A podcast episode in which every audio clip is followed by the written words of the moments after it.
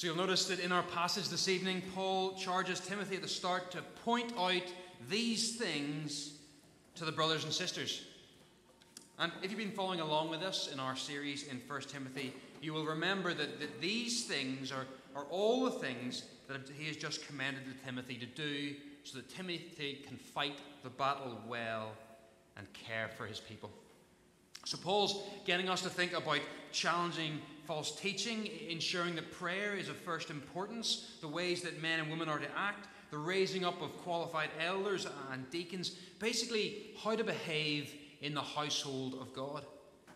And he says that doing these things will ensure that Timothy is a good minister of Christ Jesus. And that's kind of what this verse tonight is all about about becoming that good minister of Christ Jesus. In verse 8, you might note we get another trustworthy saying. And underline this because this is sort of the key to the verse. For physical training is of some value, but godliness has value for all things. So, the feel of the verse here is very much on Paul urging Timothy to train for godliness, to be molded into that good minister for Christ Jesus. And so, what are we going to do tonight is to try and see how we can train for godliness, how we are molded into the good and faithful servants that, that we want to be. And to do that, we're going to work through our passage thinking about an athlete and how they train for their goals. So, if you think a few weeks ago we had the, the church as a mother, but now we are thinking about us as individuals being spiritual athletes. Now, you, you, can look around and see that we have a great many athletes in our congregation this evening, and, and they will tell you that, that training requires you to say yes to certain activities and to invest in particular activities but also to say no to others, to, to avoid some things.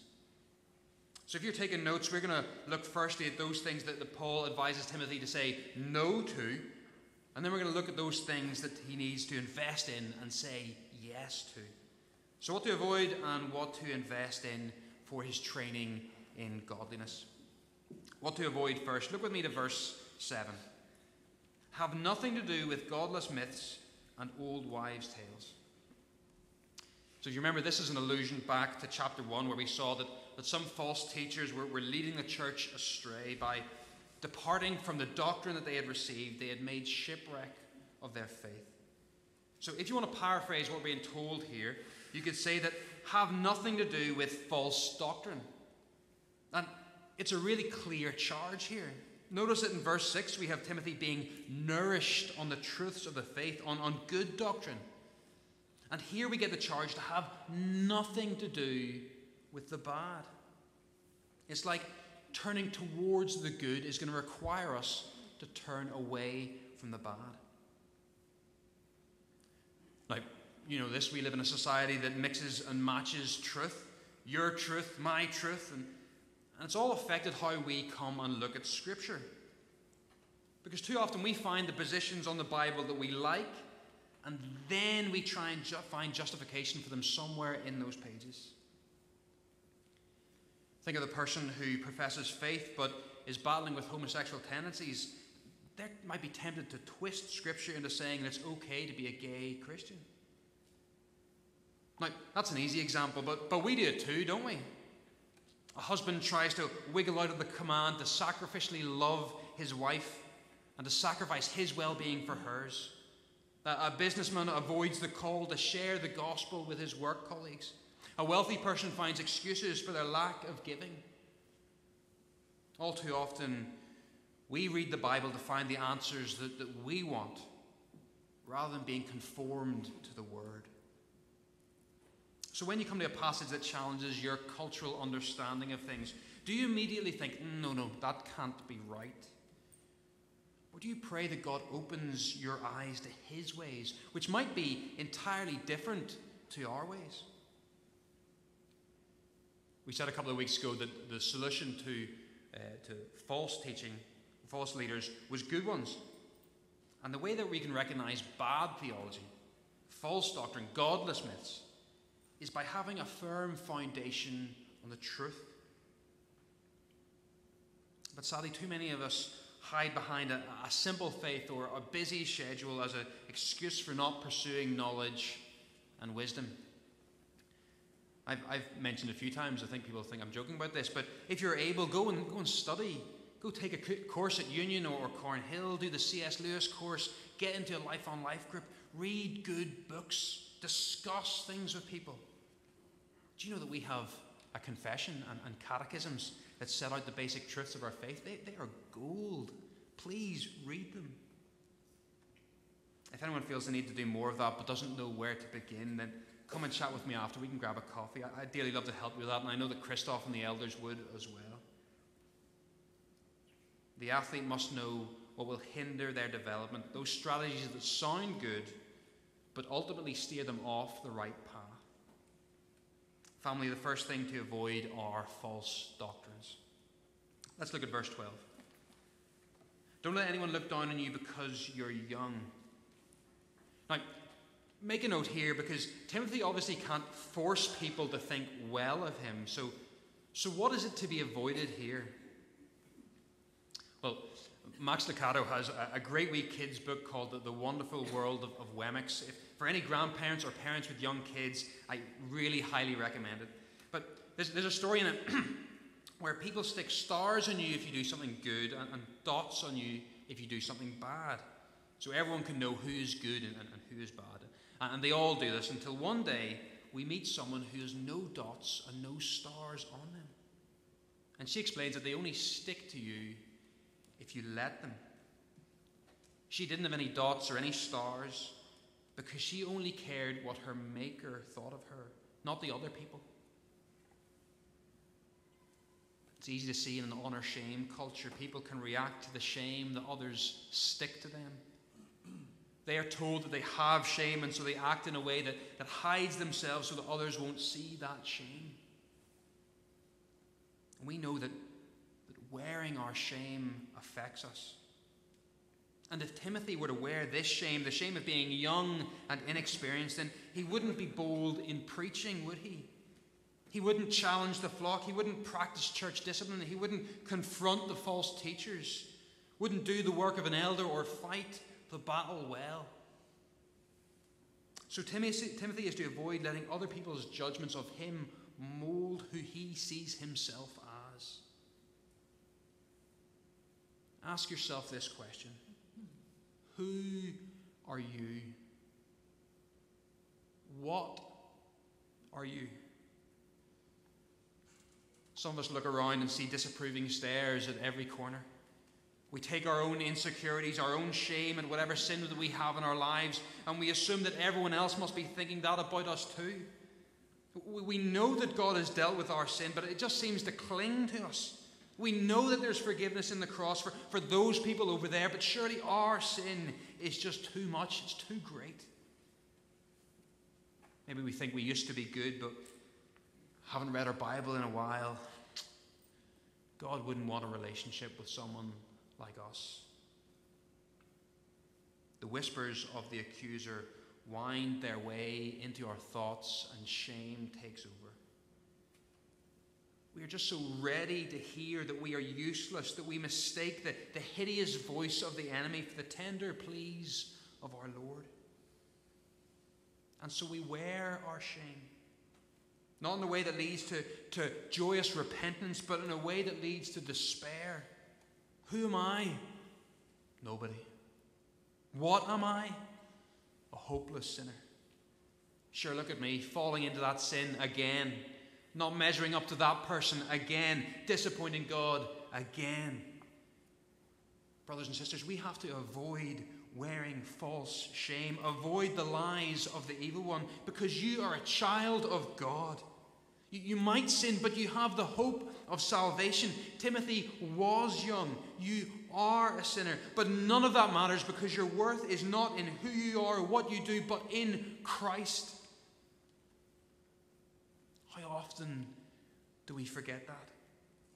How often do we listen to the lies of Satan and question whether God really said that you are forgiven? The athlete needs to avoid listening to the boos of the crowd, the predictions of gloom from the commentators. And family, we need to avoid wearing shame that is not ours because Christ has taken it. There is no longer condemnation for those of us who are in Christ Jesus. So listen to that. Focus on that. Make that the soundtrack to your life. Don't let your opinion or others' opinion of you shape who you are. Listen to what God says of you. Avoid it. We need to keep moving, moving, sorry, but let's look with me to verse 14. It says, Do not neglect your gift. We as humans are so prone to, to mission drift, aren't we? To allowing the irrelevant to drive us off course. The urgent always seems to beat the necessary, doesn't it? Think of the person overwhelmed with stress in their job that they neglect their wife at home. They have neglected the, the important thing, that the daughter that God has given them to protect and care for, because they are focusing on things that this world pushes on them. Their, their priorities have become twisted. Paul tells Timothy here not to neglect his gift, meaning don't, waste your time and energy on meaningless things. You, you've only so much time to give, only so many resources to employ. Don't let them be sucked up by other things. Focus on what God has given you. The athlete needs to be focused and disciplined. Now, I actually think that most of us aren't lazy when it comes to this, we're, we're just distracted. We spend our emotional energy and our intellectual energy making decisions about ridiculous things what to wear, what to eat, what people will think of us. And so when it comes time to train for godliness, it's at the end of our list and we're just exhausted. I have to be continually assessing whether my life bears out the priorities that I claim to have. Because we can say that we value spiritual things, but what does our life show? Are we investing more time in social media or work or hobbies than in knowing God better? What does your bank statement say about what you value? Saying yes to one thing usually involves saying no to another. And Paul tells us not to neglect the things that God has given us to do, not to, to value something so highly that it displaces God as our priority.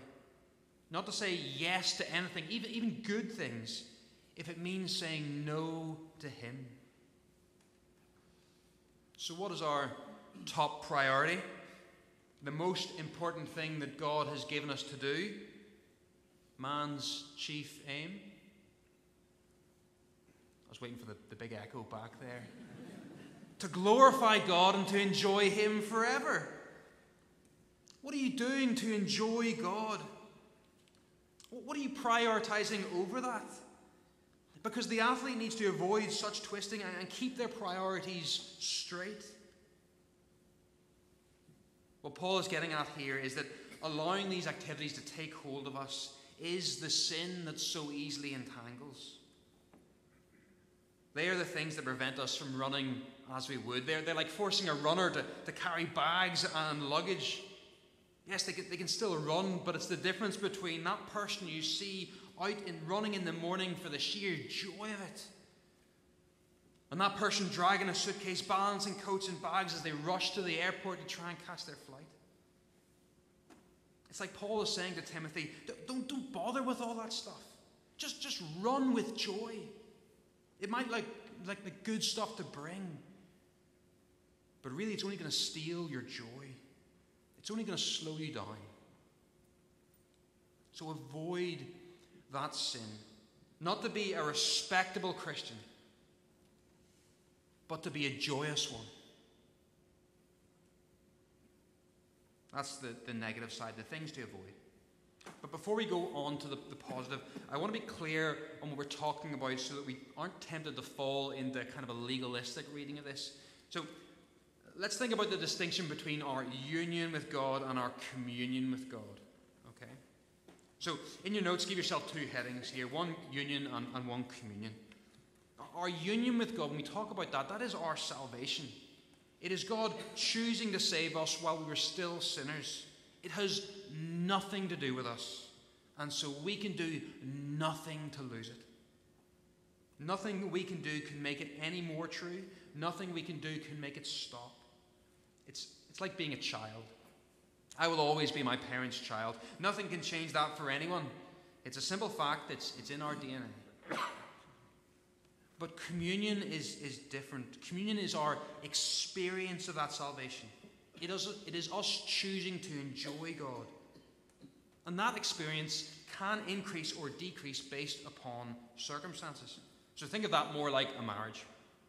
How much we enjoy our marriage depends on what we invest in it. So, more time, care, and attention is going to make for more joy, warmth, and togetherness. So, so, where we can do nothing about our union, that's God's responsibility, and we can rejoice in that. We, we can affect our communion, and that's our responsibility. So, think of it like this reading your Bible doesn't make you more of a Christian, but it will make you enjoy being a Christian. So, what we're going to talk about now is, is our communion, how we experience the salvation that God has already given us. So, hopefully, we won't hear this as Paul wagging the finger and telling us to just be good, but more like Paul coaching us on how we can run with more joy. Keep that in mind as we dive into the positives what to invest in for godliness, what to train ourselves in. Well, if we look at the text, after Paul gives us some more motivation for why we should strive for godliness in verse 10, that's putting our focus on, on Christ again and, and showing how our action or response flows from his work. We get this in, in verse 11 Command and teach these things. So if you've got your journals there, draw a line between these things in verse 11 and these things in verse 6 so you can see the repetition in Paul's thought. What these things are is just his arguments so far. But the important thing for us to notice is they're not suggestions, they are authoritative words that can be commanded. We talked about how false doctrines read what they want into the Bible. This is the flip side of that coin, where we acknowledge that the Bible is authoritative over us that we train ourselves to see what is being said so that we can conform to that thing in our lives. Our culture is about self expression, about presenting your true, authentic self to the world, about reaching inside and, and finding ourselves. But the Bible tells us that what we find deep down in our hearts isn't what we should be expressing. In fact, we talk about denying ourselves, uh, picking up our cross, dying to ourselves, not expressing it. So, yes, you, you might like something. Yes, you might feel like it's an intrinsic part of you. And you still might have to put it to death for Christ. Getting into the Bible, accepting what God has to say to us, isn't about making us better people, it's about making us different people. It's about being transformed into His likeness. So an athlete lives differently. They form their lives based upon their goal and not the short term desires. And so, for us in our training for godliness, we need to be sold out for Jesus. We need to hold the goal of knowing Him above all else. That's the first point in this section. Get into your Bible and take it seriously. The next thing comes in verse 12. Verse 12 says this Set an example for the believers in speech, in conduct, in love, in faith, and in purity. Now, there is a specific application for leaders here that, that elders should show how to live so that we can imitate them as they imitate Christ. I hope if you're an elder here, that is your goal. But it also applies to all of us as we train in godliness because the sense of this verse is that the totality of a believer's life should point to God's work in them. So we have speech and conduct, what we say and how we act. In love, so think of that as a sort of a default disposition towards people. In, in faith, so that's our, our default disposition towards God. And then purity, our default disposition towards ourselves and also our lives. But but also towards our integrity in all these other aspects. So we're not double minded or just acting a role, but, but we speak, act, love, and worship from our hearts in a genuineness that is evident to see. So, what we should be thinking about here is how do our speech and conduct build us up in godliness? And how do they tear us down? I, I once worked for an education charity and we had a challenge to do. We were only allowed to speak positive things for 24 hours. And I tell you, it was, it was pretty hard. But what I noticed that was when I removed that ability to speak negatively, I, I genuinely felt more positive. Now, what we're talking about here is, is not just positive thinking, but about how what we say can orientate our hearts either towards God or towards the world. If we allow ourselves to engage in gossip and slander, that's going to take root in our minds and it will affect our hearts. But if we engage in encouragement, in, in support of people, that's also going to take root in our minds and affect our hearts. So think is, is your pattern of speech a, a, a vicious circle or a virtuous one? Does your pattern of life build you and other people up? Are you actively trying to, to love the people around you as unlovable as they might be? Are you actively trying to worship the Lord with your heart, mind, soul, and strength? Now, that's not to make us feel guilty, but just to open our eyes a little to what our default is.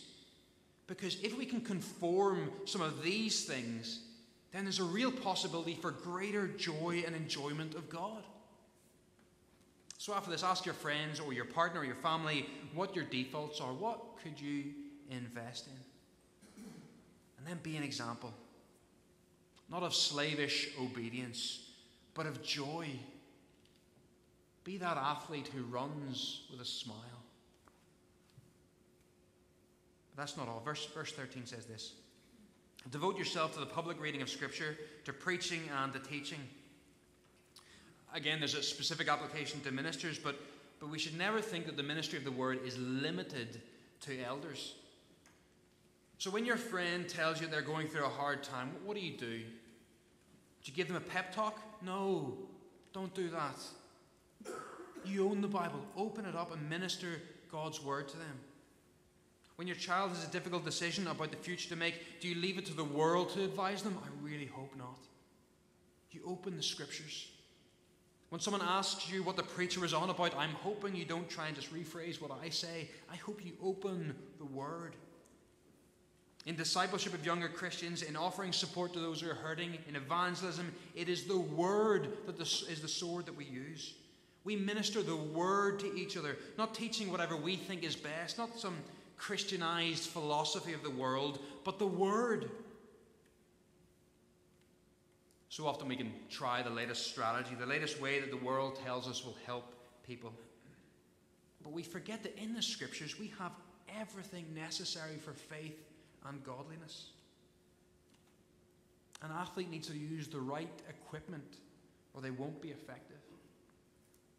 And so, if we want to train in godliness, we need to use what God has given us. How devoted to reading the scriptures are you? Again, don't let your heart go there. Don't let you feel I'm out for you here because we shouldn't feel guilty.